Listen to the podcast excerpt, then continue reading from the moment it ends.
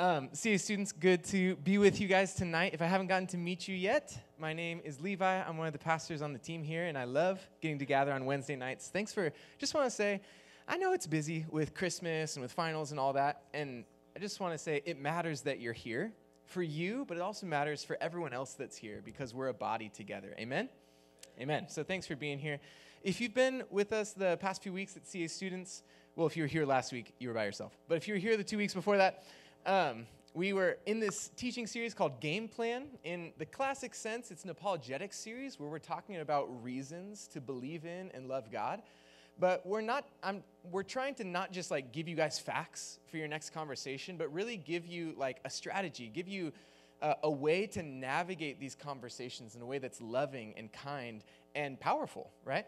And so uh, we talked the first week, we want to be ready for these conversations, meaning we want to be looking for them, even initiating them at times. We want to be nice. Jesus was loving, you know, and, and we're not going to be winning people over by being jerks. We want to be nice as we have these conversations, and we also want to be strategic. And the main strategy that we've been talking about is to navigate these conversations through questions. And so last time we gathered, we talked about the problem of evil. If God is all powerful and God's all good, then why is there evil in the world, right? And we talked about that, about how God is, He really is good and He really is powerful and He made the world good and He's going to make it all good again. Um, and we, I just gave you guys three questions that I want to remind you guys of because I want these questions to be like uh, quick draw for you, to be like off the top of your head in these conversations. And so if someone asks something or presents something, you could always say, Why do you ask? Right? And you can kind of gauge their, their tone, their mood, why they're asking that question. The second question is, What do you mean by that? And help have them define their terms so you can actually be addressing what they're asking and not something else. And then finally, how would you answer that question if you were to answer it, right? And you can kind of gauge their familiarity with the topic and, and actually meet them with at their point of need, not just kind of recite a bunch of facts. Does that make sense? And so tonight, the technique that I want to teach you guys is when someone's talking to you, recognizing the difference between an assertion and an argument, right? An assertion is that the Patriots are the greatest football team that's ever been, right? Right? And the argument is, right? And so that's an assertion. And so then, I don't even like the Patriots. I don't know why I said them, right? And then, but it's not an argument until you provide evidence. Does that make sense? And you're like, because rings, right? And so, so, anyone can say anything, right? They can say Patriots, are, they can say In N Out's the greatest fast food burger.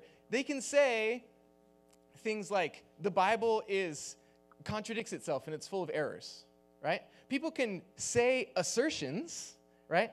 But it's not an argument until they provide some evidence.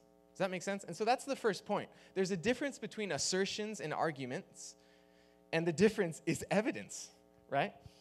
When you, when you say, when, when you say your assertion because, and then you give a reason or you give evidence, that's when it becomes an argument, right? I love this verse. It's kind of a sassy verse from Proverbs chapter 18, verse 17. It says, The first person to speak in court sounds right until the cross examination begins, right? And so, what does that mean? It means anyone can say anything that doesn't make it true, right? Anyone can say anything. Where is the evidence, right? And so, see, students, why do I bring this up? Because I want to encourage you.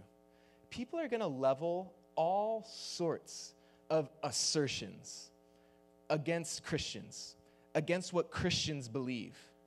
And I would be sad if every time you heard an assertion against belief in the Bible, belief in God, that you panicked you're like, oh, I didn't know that was true.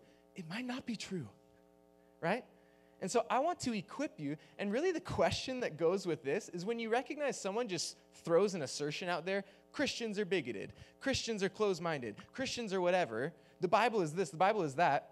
You can say, again, kindly, lovingly, what led you to that conclusion? Why, why do you believe that?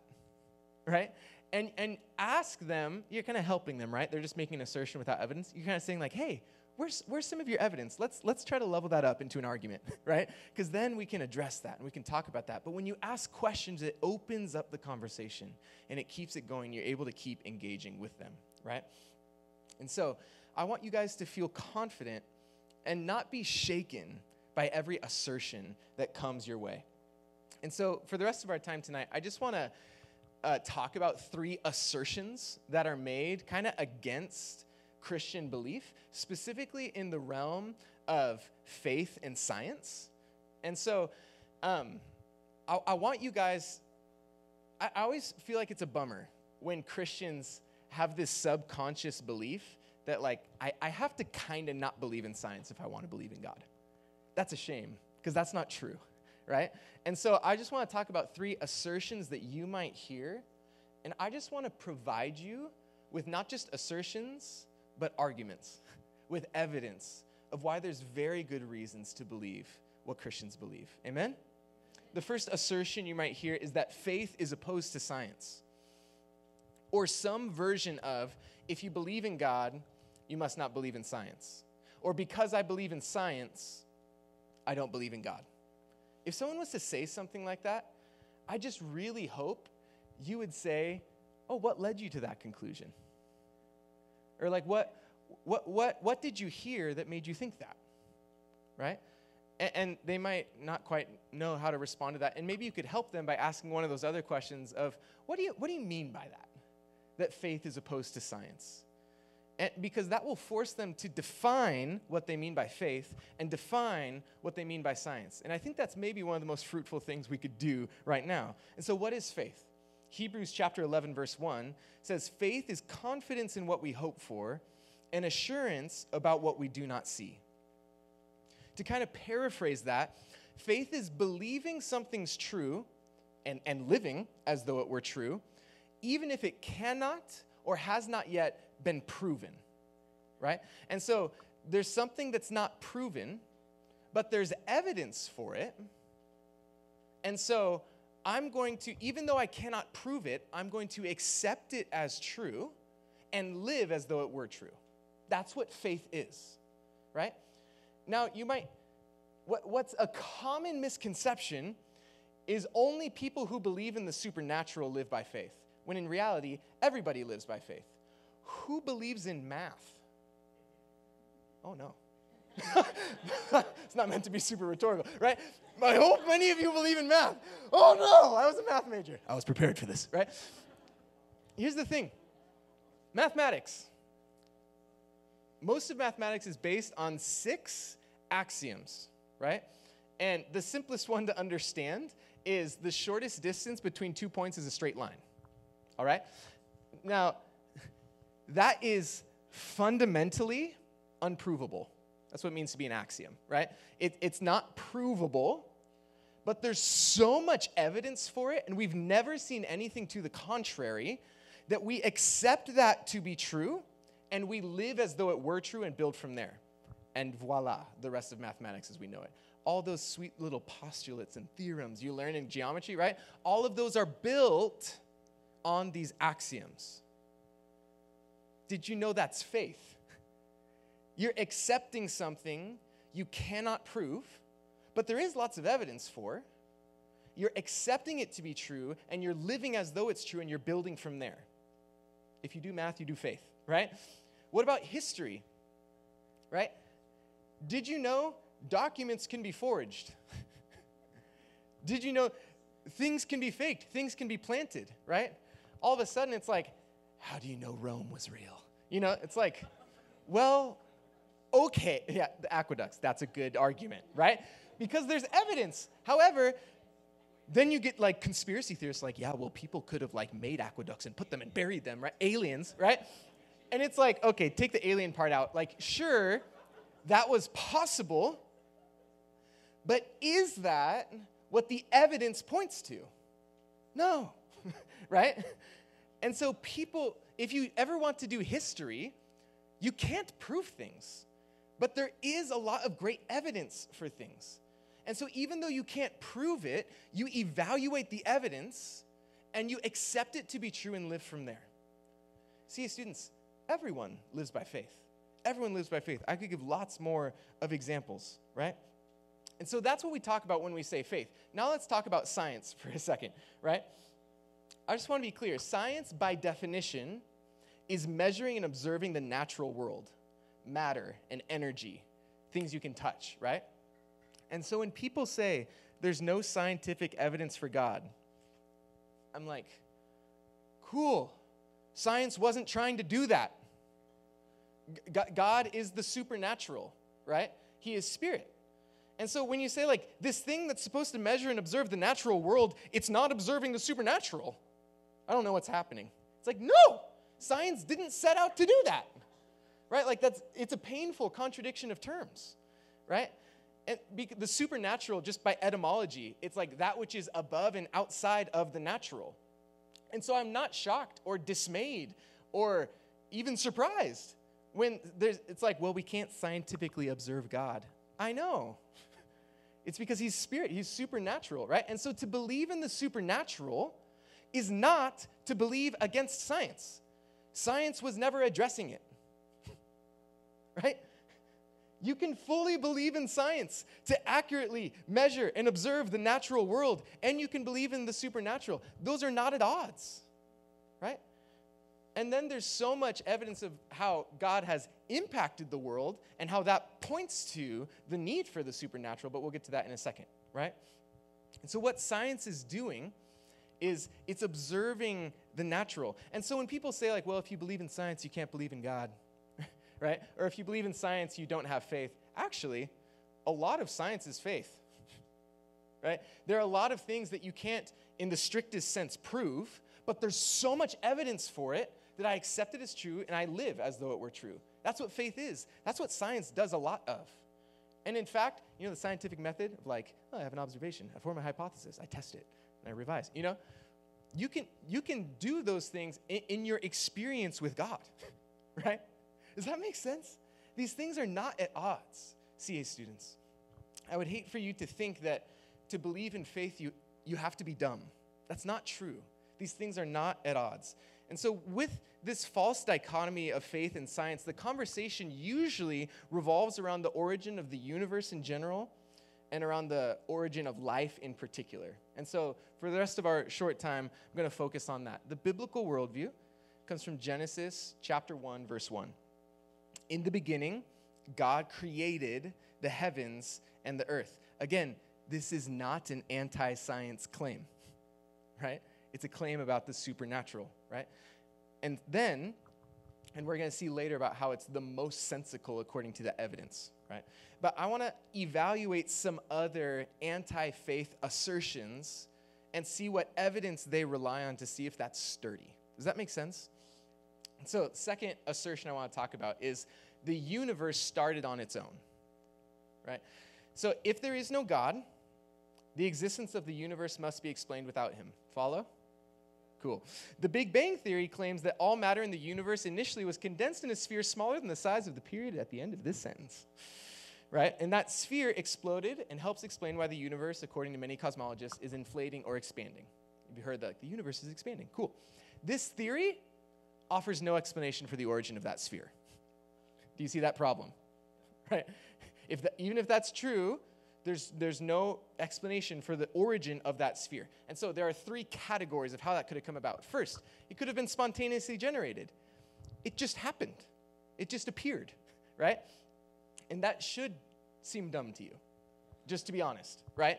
Right? Like it just created itself. That's not how things happen. Specifically, that violates the first law of thermodynamics, right? Which is that energy in a closed system is constant, right? And some people say, like, um, well, it wasn't a closed system. Yes, it was. If it was the Big Bang, then the blast radius is the system, and there, by definition, is nothing beyond that. Yes, it's a closed system, right? And so, violates the first law of thermodynamics. Not only that, but spontaneous generation of matter and energy has never been observed before, and there is no way to try to make that happen. So, if you believe in that, what are you doing? You're accepting something to be true and living as though it were true except you're doing it against the evidence. That's a faith claim. It's not just a faith claim, it's a bad faith claim. Second option the universe and matter and energy are eternal, right? It just, it never had a beginning. Well, this violates, you may have guessed it, the second law of thermodynamics, right? Which is that the energy in that closed system being constant, that constant energy is constantly transforming into less and less usable forms of energy. Some people call this entropy, right? And so if the universe always existed, that means it had an infinite past. You know what infinite means? Lots. It means forever, right? And so if energy is constantly decreasing in usable forms and there's an eternal past, that means currently there would be no usable energy but there is, right? And so that clearly cannot be what happened. So again, if you were to believe that, that's a faith claim against the evidence. The only other category is that the earth was created. That's the only other, and that it's not a closed system, but it's an open system because of the divine, because of the supernatural interacting. It was created by a non physical being outside the boundaries of the universe. You see, this is a faith claim being made with the evidence. Right now, I just kind of give you negative evidence, which means it's not this, it's not this. So, kind of process of elimination. Here's this there's a lot of other positive evidence for the, God being the creator. We're talking about fine tuning of the universe. Talk about the sequence of Genesis 1 matches up strikingly with what we know about cosmology and the formation of planets. It's astounding, right? But I don't have time to say everything. And so we're moving on to biogenesis, right? How could life have started on its own? Naturalists, people that just believe in the natural, no supernatural, believe that everything started from one spontaneously forming something. So again, spontaneously forming, that doesn't make any sense, right? This has never been reproduced, and we have no reason to think it was possible. Some people are like, well, it was proteins, and if you heat them, then they start linking, and then they stop, unless you stop, keep doing that, right? That doesn't work. The proteinoids don't get much further. They're like, it was RNA. We can't get RNA to self replicate or copy without a lot of help and invest, investment in it, right? They're like, membranes. Well, no, right? because, right, uh, lipids can't carry genes or form enzymes, right? And so then we get weird And people are like, okay, panspermia. And what they mean by that is that asteroids carried bacteria from deep space and landed on Earth. And that's where the life came from. And I would say, first of all, homie, you didn't solve the problem. Where did the asteroids get the bacteria? Right? Second of all, it would have taken millennia to get here, and the conditions of deep space are not exactly hospitable to life. The bacteria would have died. Thirdly, the moon and other surrounding space rocks are sterile. It wouldn't have been like, oh, snipe Earth, right? It would have been around. And fourthly, that's a terrible name for a theory, right? And so, like, there's no reason to believe that. There's no reason to believe that. And no, I'm not saying it again, right? and then the final option is like, oh, it's the multiverse. Seriously.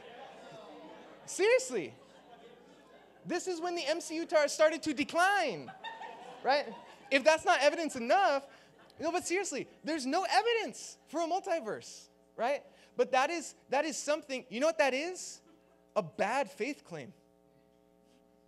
It's something people are just accepting as true against the evidence. There's no evidence for the multiverse, right? And so the arguments that have long been used in support of abiogenesis and are continued to be promoted in textbooks are now all acknowledged to be wrong based on the physical evidence, right? The third, the third uh, assertion I want to address is that life evolved on its own, right? So that's like how like matter and energy originated, but what about life forming on its own? I love Acts chapter 17 verse 28. The biblical worldview is that says, "For in him we live and move and have our being." That life didn't just start, but is maintained by God, right? There's this concept called irreducible complexity. Stay with me, I'm not gonna get too sciencey, but I'm gonna get a little sciencey, right? So cells have three core systems membranes, say membranes, proteins, genes, right? Membranes are like, hold it together. Proteins are like the metabolism, the ch- chemical reactions to create energy, right? And genes are like the code for reproduction. The cells need all three. Here's the thing these three components are inseparably intertwined, right? So some people are like, oh, we found a membrane and that evolved into everything else. Or like, we found a protein and that evolved. Or we found, what was the last one? A gene and that evolved into everything else. That doesn't work because genes carry instructions for making proteins, which means proteins only exist because of genes. But proteins are also essential for maintaining and copying genes, so genes only exist because of proteins. And proteins made by genes are crucial for the construction of lipids and membranes, right? And so, in other words, if you take any one of these out, they can't form the other one. It doesn't make sense to say everything formed from this one thing. It's irreducibly complex. The only, the only other possibility is that life arrived fully formed. Oh, hey, that's what I believe. right? And, and there are some naturalists, people that don't believe in the supernatural, that are believing that, that believe that, remember that thing I'm not going to say? That life arrived fully formed, right? It arrived manufactured, but they completely reject the notion of a manufacturer. That doesn't make sense. That's not what the evidence points to, right? The last thing that kind of naturalists fall back on is this idea of large sample sizes, super long times, and infinite numbers of trials, right? I'm sure if you haven't, don't feel bad, but I'm sure many of you have heard of like some of these just like astronomically huge numbers of like how how fine-tuned the universe is and how unlikely it is that it happened by chance. And some naturalists will hear that and they're unfazed. They're like, it doesn't matter to me how small that is. If there's an infinite number of trials, then anything unlikely will eventually happen. It's guaranteed to eventually happen with an infinite number of trials. And I would respond to that and say, homie, you don't have a good reason to believe it happened once much less an infinite number of times. That is a fat faith claim that you're making in absence of any evidence. The, the only evidence they would point to is that it happened. But that's a circular argument that it happened because it happened. That there, there's no reason to believe that this happened even once by accident. There's, and certainly no reason to believe that it happened. There was an infinite number of opportunities for the Big Bang to finally get it right right? And so, see, students, why are we talking about this? Why does it matter to affirm that God created? God is the creator, and when you understand God's the creator, everything else about God and about following Him falls into place. Psalm 113, 5 through 6 says, Who is like the Lord our God, the one who sits enthroned on high, who stoops down to look on the heavens and the earth? God is the only uncreated one. What that means is he is categorically different. There's no one like him. The Bible has a word for that, and it's holy. Right? And because God's the creator, he's the designer. That means he's the definer. He defines what is good and right and true. That means he's the judge. That means he's holy. And if you get loose on, like, oh, this probably all just happened by accident, you get loose on everything else about who God is. Because if He's not the creator, then why would I be accountable to Him? Right? And you lose all other sorts of things about believing that the Bible is true, right? And not only that, but you're going against the evidence, CA students. So I'm just begging you to evaluate the evidence and live based on that. Most of all, CA students, just as my CA students family, whom I love, I just want you to not be shaken by assertions people make. I want you to feel confident that we have good reasons to believe what we believe. And I'm not expecting you to memorize every fact I just shared. The reason I shared a lot of that is I just want you to feel confident. Oh, there, there are good reasons, right? And I want you to feel equipped to be able to, like, when someone makes an assertion, be like, oh, that was just an assertion. I don't need to be shaken by that. I don't need to worry about that. I'm just going to lovingly ask them and enter into a conversation and perhaps share some of the really good news that I have. Amen? Jesus, thank you for being the creator. God, thank you for creating us and inviting us into your story. God, I pray that you would use us to share the goodness of who you are. Help us to do that lovingly, humbly, winsomely. And help us to draw people to your kingdom. God, we love you. It's in your name we pray. Amen.